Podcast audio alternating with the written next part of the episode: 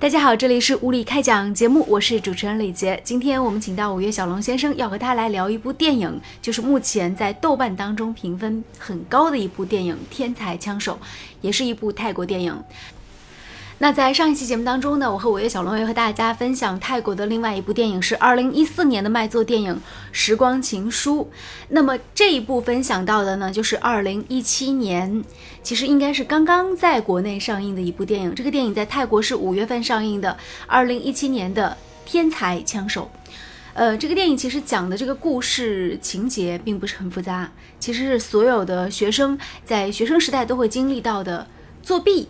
这件事情，但是故事发生的地点呢，会稍稍有一点点不同的地方。它不是在一个普通的公立学校，它看起来颇像是一个，应该说是这个富二代比较集中的公立学校，有点像贵族学校的这种感觉，有点像当年的《流星花园》当中山菜进入到 F 四这个学校当中去读书的感觉。而这个女生的这种贫寒的家境，她其实也会让我想起大 S，但是呢。泰国电影它之所以会有一些不太一样的地方，在于说它一定是会让主角然后拥有不一样的人物命运和光环的。这部电影它有同样的这种叙事脉络跟结构，呃，相信很多人有看过这部电影，所以对于剧中的很多情节，我们待会儿也会一一的和大家来分享到。嗯，一个作弊的电影，而且里面还涉及到各种各样作弊的一些不同的方法。看完这部电影之后，跟这个《时光情书》对比起来，我想问一下五月小龙，从内心来看，你会觉得这两个电影它有什么样的这种不同的震撼的地方？或者说，你个人更喜欢哪一个电影的拍摄手法和这种方式？呃，从表面上面来看的话，两部影片都可以说是一个青春题材啊。对。但是呢，他们个性很鲜明，甚至可以说是截然相反。我们说那个《时光情书》，更多来讲啊，它是一个抒情的，它可能是我们说说的一个小清新题材。但是我们谈到我们这个天才枪手的话呢，实际上它的整个剧情相对来讲很沉重的。哎，我们看到很多现在的网络上面的那个简介啊，都只在强调强调什么呢？强调它所谓的惊心动魄。其实啊，真正的重点不在于那个考弊的考试的那个作弊的那个惊心动魄，而在于那个整个情节，整个电影里面呢。那种很压抑的氛围，很压抑。为什么导致两个天才学生选择了作弊这条道路？是什么东西一步一步让他们走到这一步？这种压抑感呢，才是最吸引我的部分。但这个答案很简单呢，It's for money，它就是为了钱。不仅仅是为了钱，真的不仅仅是为了钱。我们可以这么说啊，你或者说是跟这个钱相捆绑的他的未来。就像那个电影当中，他用到的那个考试的题目也是曼德拉，怎么样拥有一个更好的这个 future，怎怎么样拥有一个更好的未来，这都连起来了。不仅仅是这样啊，因为我们可以看到，就这两个学生啊，如果就是说放在整个一个教育层面上面来讲，他们应该属于是尖子生的尖子生。对。啊，他们都已经可以考到满分四分了。嗯。也就是说啊，他们的未来是可以期许的。嗯。如果按照我们目前一个以分数来定，就是说我们未来的一个现在目前的一个制度情况下，他们的未来美好的未来只不过是一个时间问题。那么到底是什么使得他们在高中阶段就开始不仅作弊，而且还变成了一个庞大作弊组织的一个头目，是吧？我们可以看到剧情里面的那个一步一步的他们怎么走过来的。他们更重要的不仅仅是看到那个。考试作弊给了大家的一个金钱效果，而是因为他们的社会地位。对你说到这里，让我想起来，当时就是剧中的那个另外一个女孩，第一次来找这个小林帮她去当枪手的时候，他当时提出来要给她钱，但那个女孩拒绝了。但是他说：“那我以后叫你小林老师好不好？”然后他就同意了。所以一开始他就最初帮助那个就是一个。比较富裕的女同学去作弊，实际上是因为内心获得了一份尊重。在这样的一个充斥着很多富二代的学校当中，在这个需要捐助一笔赞助费才能够入学的学校当中，她是因为那个觉得了受到尊重。我们说啊，自古以来都有寒门学子啊这么一个说法。嗯，因为很多时候啊，在家境贫穷的一个情况下，只有通过学习啊，是吧？成为了一个能够真正改变自己的一个唯一的一个途径。我们可以看到这两个，你说那个女生呢，她的家境是一个贫寒的，贫寒就是说，首先说在学费上面他们是付不出来的，但是与此同时，他们那个社会地位，他们那个家庭的那个社会地位，使得他们感觉到压抑。他的父亲啊，是因为他是一个普通的老师，他没有一个很好的一个社会地位。然后呢，家里面过得很拮据，为了让自己的孩子有一个很好的未来，他甚至要卖掉自己的所有的什么车也好啊，什么也好，甚至连一件新衣服他都舍不得买，所有的钱都拿来投资。可是最后呢，他得到一个什么样的下场呢？他的母亲还要跟他父亲离婚，是吧？就这样的，他们得不到一个社会上对他们尊重，而与此同时的就是呢，他们这个学校里面的所谓的那一些富二代嘛，他们对于来讲，学习实际上只不过是一个获得父母表扬的唯一的一个。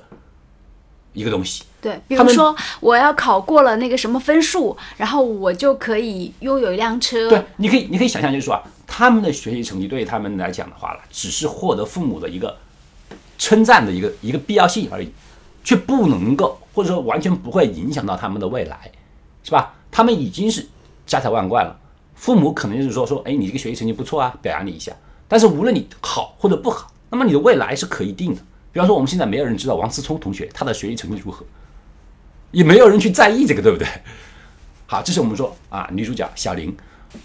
好，我们说另外一位，我们男主角班克，他也是一位学业非常惊人的一个，我们说天才少年，对不对？他们参加一个节目叫《天才少年》，他们家里面呢，也是一个单亲家庭，他的父亲很早就已经去世了，然后呢，他的母亲非常艰难的在经营一个那个洗衣店，但是洗衣店里面呢，设备老化。动不动呢，洗衣机就坏掉了。然后母亲呢，为了能够完成她的工作任务，她只有彻夜的用手来洗衣服，要完成第二天的那个工作量。为了什么呢？也是为了养活一家人。就这种社会地位啊，对于他们来讲是非常压抑的。他们没有一个相对来讲非常、非常一个呃一个比较轻松的一个生活环境，跟那些富二代的生活们比起来，完全是让他们觉得是一种这种社会地位上一种挫败感。可他们的成绩又是那么的好啊！不仅仅是学习成绩上面的，你看，最后当两个人都一同走上了那个作弊的道路以后，那个男孩怎么说呢？他说：“如果我能够简简单单拿到两百万的话，那我们辛辛苦苦的学习，最后去做个办公室，一个月只拿两三万块钱，那我何必这样去做呢？”他这个问题真的是提出了一个非常让人很揪心的一个问题啊！就是这样的，很多人我们说有部分站在金字塔尖的那一部分人。他们的学业来讲，很有可能只是一个次要，但是他们能够获得的东西，获得的财富，获得社会地位，获得大家的一种尊重啊，却是唾手可得。这个才是导致两个尖子生啊一步一步，我们说走上那个犯罪道路一个最大的原因，不仅仅是财富，不仅仅是财富，他们觉得在本来是一个公平的分数这个条件下，却看到了不公平。这个分数对于他们来讲，并不能够给他们在阶级上带来一个很大的飞跃，很有可能只能够是说他们费尽努力以后得到的是一个相对安稳的一个工作机会而已。但是在悉尼的时候，小林当时牵着我记得应该是小西的手，他当时跟他讲过一段话，他说：“过了明天，我们就可以拥有这个世界了。”大概是这么个意思啊，是这句话就是对我印象也很深，就是当他们决定他觉得没有做这件事情之前，他们是好像没有拥抱这个世界，也被这个世界所隔绝的。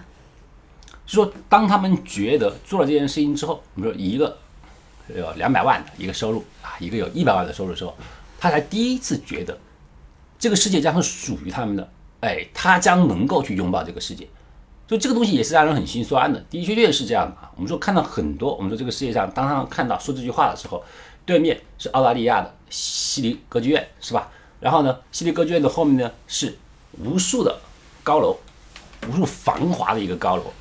这些东西啊，包括我们说国外这些东西，对于这两个贫寒的学子来讲，可能是一辈子都是第一次接触到的。对，为什么没有人能够让他们接触这个东西呢？因为那个男生也说是他第一次。对啊，为什么能够使他们一直接受不到呢？就像我们最近在网络上热传的那个啊，什么三万六千块钱买的那个香奈儿的衣服洗掉了色一样，大家是怎么去总结这个事情呢？他说，贫穷限制了我的想象力，啊，因为我穷，所以我甚至想不到原来这个世界上还有这种事情可以发生，都是一样的。所以说，他们两个人逐渐的就产生了一种这种思维，哎，就是说他们觉得自己原来的认识的想去走那条路，原来很很多人眼中啊，那些那些人成功人士眼中的路啊，实际上是两条路。他这条路可能是走向一个什么呢？就是一个可能是高薪白领的路，而别人的路呢，一开始就是 CEO 的路，这两条路是截然是不同的。但是富二代们果真就如此吗？富二代们就真的都是学渣吗？就像就像你刚才在讲王思聪，他有可能真的学业那么糟糕吗？其实不一定的。对啊，起码他打游戏的水平很高嘛，对不对？他可以骂林更新嘛，把林更新骂得狗血淋头，就说明他是很有能力的嘛。就比如说前段时间大家在说李湘的女儿王诗龄，然后谈到她女女儿的时候啊，我们可能就跑个题，稍微跑远一点说，到底就是富二代他们到底是是怎样的生活？真的是像电影当中所描述的如此不堪吗？就是考试一定是找人作弊，然后就是天天就是纵情歌舞，其实这个东西是一个老话题了，嗯，老话题了。很久以前我们都已经，就说首先是有几个理论啊，大家都是耳熟能详的，一个所谓的金字塔理论，是吧？就是说金字塔的底座始终是人数最多的，是吧？而站在塔尖的永远是那几个，啊，是二八分，二八分说百分之二十的人享有我们这个全世界百分之八十的财富，是吧？这些东西呢都是在里边的，就是我们不能够不承认一点，就是说啊，这个社会上啊，潜在的一个阶级划分还是存在的。嗯，绝这对的，个是这个是很难被我们能够撼动的。就学习这个事情，相对来讲啊，中国的教育还是很公平的，哎相对来讲还是公平的。我们说，比方说高考，大家都说高考是独木桥，对不对？但是问题是在这个独木桥的面前啊，是千军万马都可以过这个独木桥。而相对的呢，我们说在西方国家里面，有些教育制度里面呢，他们是分公立大学和私立大学的。公立大学的的确确啊，他可能享有一个免费的一个一那个学习环境，然后呢，他也可以在里面呢比较快乐的去生活。很多时候国外的大学就是容易进，是吧？比较难出，嗯，啊，想进大学没问题，毕业比较难哎毕业比较难。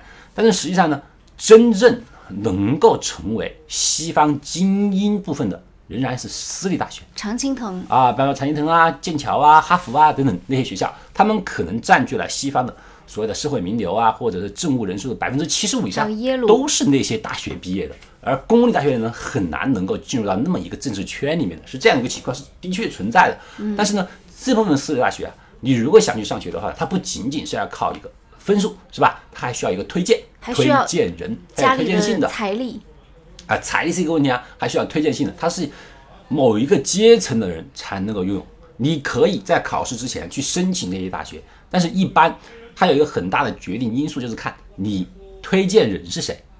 比如说，比如说奥巴马给你写一封信的话，那基本上就可以过，是吧？啊，如果是嗯马巴奥的话，就不一定，因为那个人别人不认识，是不是？所以说呢，他们来讲啊，相对来讲，如果你想获得更高层次的一个教育资源的话呢，其实还是相对来讲难一些，难一些。但是我在这里想说，就是说我并不是想说进入这一部分大学人都是学渣，完全不是，因为在美国大学里面，曾经有一本书就很简单的描述了一个啊进入私立大学的人那一部分人的学习生活。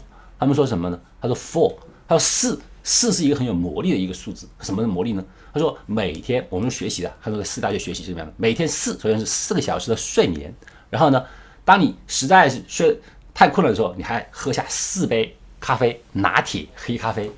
然后接下来呢，我的目标是什么？是四分，四分是平均分里面最高的，基本上相当于一个满分。就这样子，才是他的一种学业一种生活。所以说，并不是说最高阶层的人就一定是学渣，就每个人都付出了自己的努力。但是说这个教育制度啊，它的一个不公平，这是这是改变不了。我们只能够尽量的使自己的努力能够转化为一个那个最后的一个结果，仅此而已。嗯，我们最后再再说一点，就是说，我们说还是回到这个电影里面来，我们谈到天才枪手啊，说要作弊，我们可以探讨一个很有意思的话题啊。我们说为什么作弊永远有它的一个生存空间？为什么？我们说如果从深层次去解析一下的话，你就会发现很有意思的话题，就什么呢？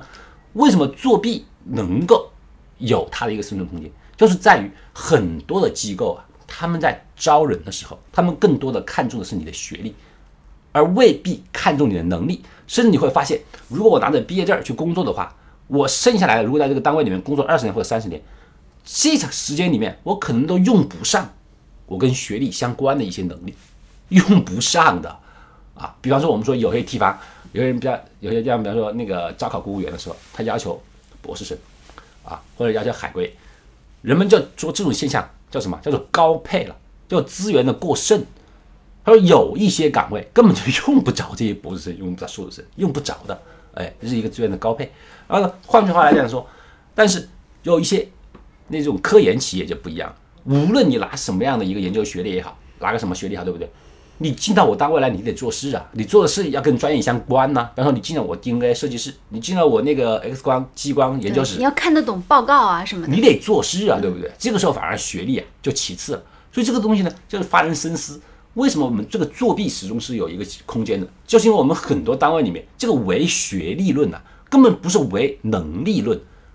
我们只要能够混过去了，把考试考过去了，然后毕业证拿到的话，我就告诉别人，诶，这是我的毕业证。于是呢，你就有了这个敲门砖，你就进到这个单位里面了。然后后面别人的那个能力啊或者什么呢，可能跟我学习东西没有关系。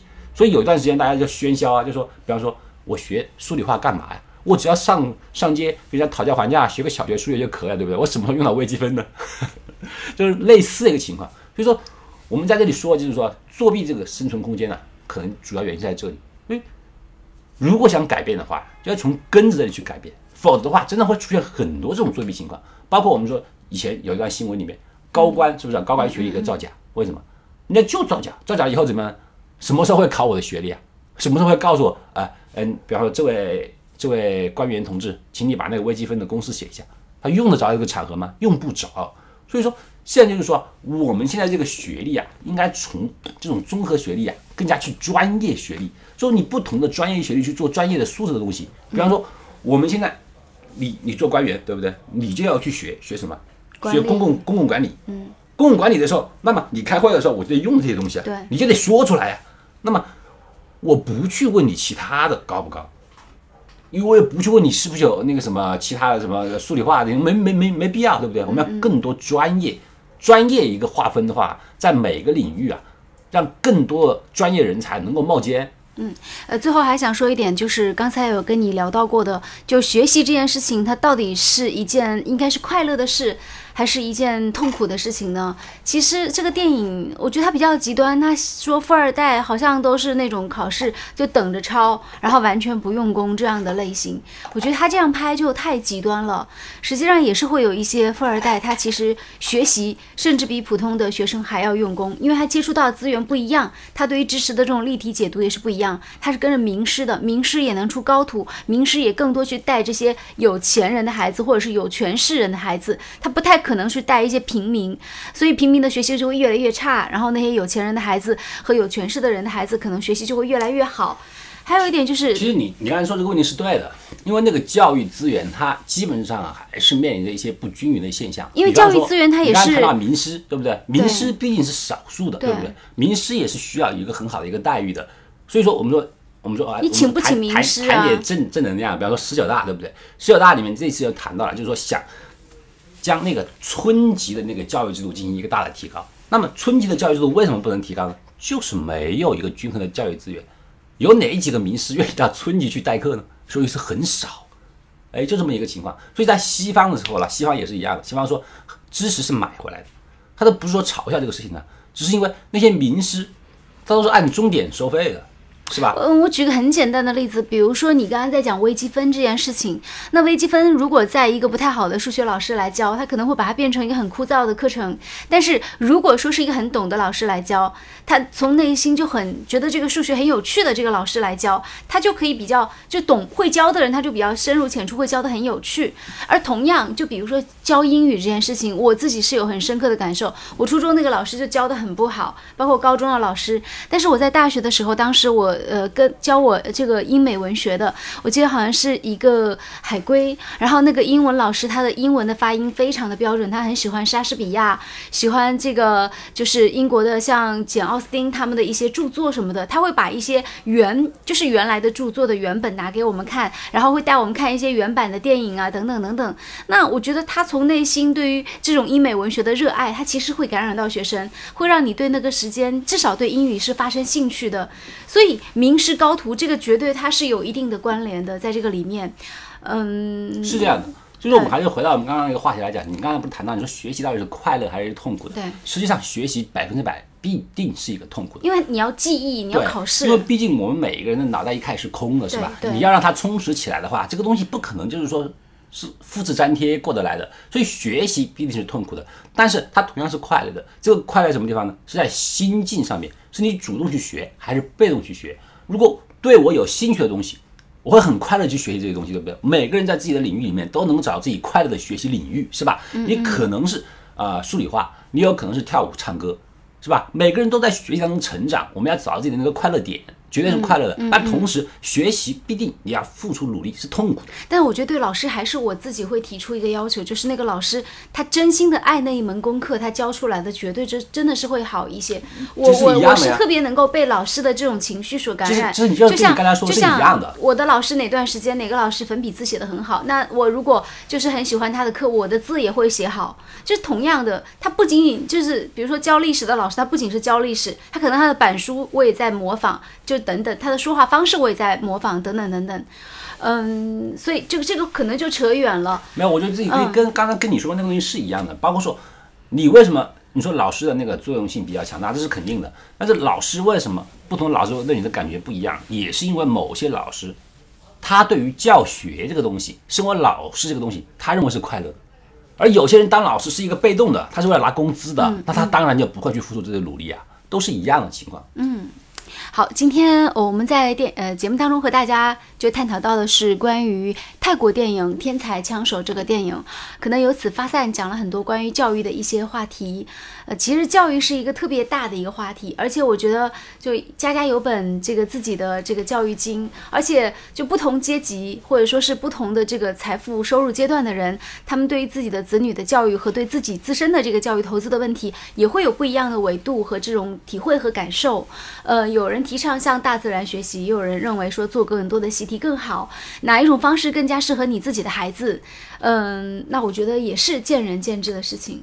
你有没有什么通用的这种法则可以跟大家来就是分享？所以说，我们希望跟大家还是再重申一点，就是说我们刚刚探讨的很多东西，无论是说教育的不均衡也好，还是说那个阶级的划分也好，对不对？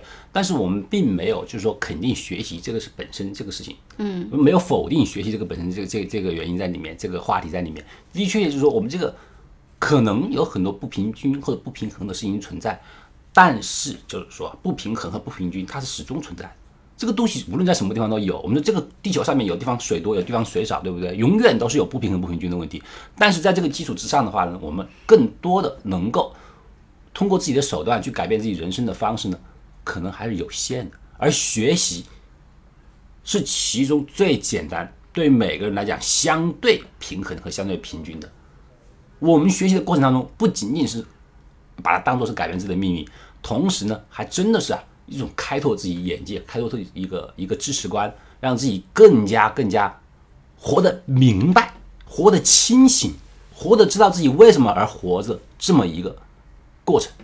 所以说呢，去学习。好，我们今天这期的物理开讲就进行到这里。呃，最后说一下，我觉得在《天才枪手》当中的泰国演员的表演让我非常的惊艳。我觉得他们的表演是既不像中国表演，也不像台湾，也不像香港，也不像日本，也不像韩国，它非常的有自己的这种味道。然后我觉得影片当中的，尤其是女生的这个表现，让我留下非常深刻的印象，尤其是那个呃女主角。我觉得她给我的感觉有点类似于当年吕燕在刚刚出来的时候的那种感觉，就是非常的惊惊讶于那种冷静的美貌。它不是传统意义上的那种双眼皮大眼睛美女但是它绝对让你看了一眼之后就会念念不忘。好这一期的节目就进行到这里祝大家晚安。喜欢我们的节目就欢迎在下方进行留言并且订阅我们的频道。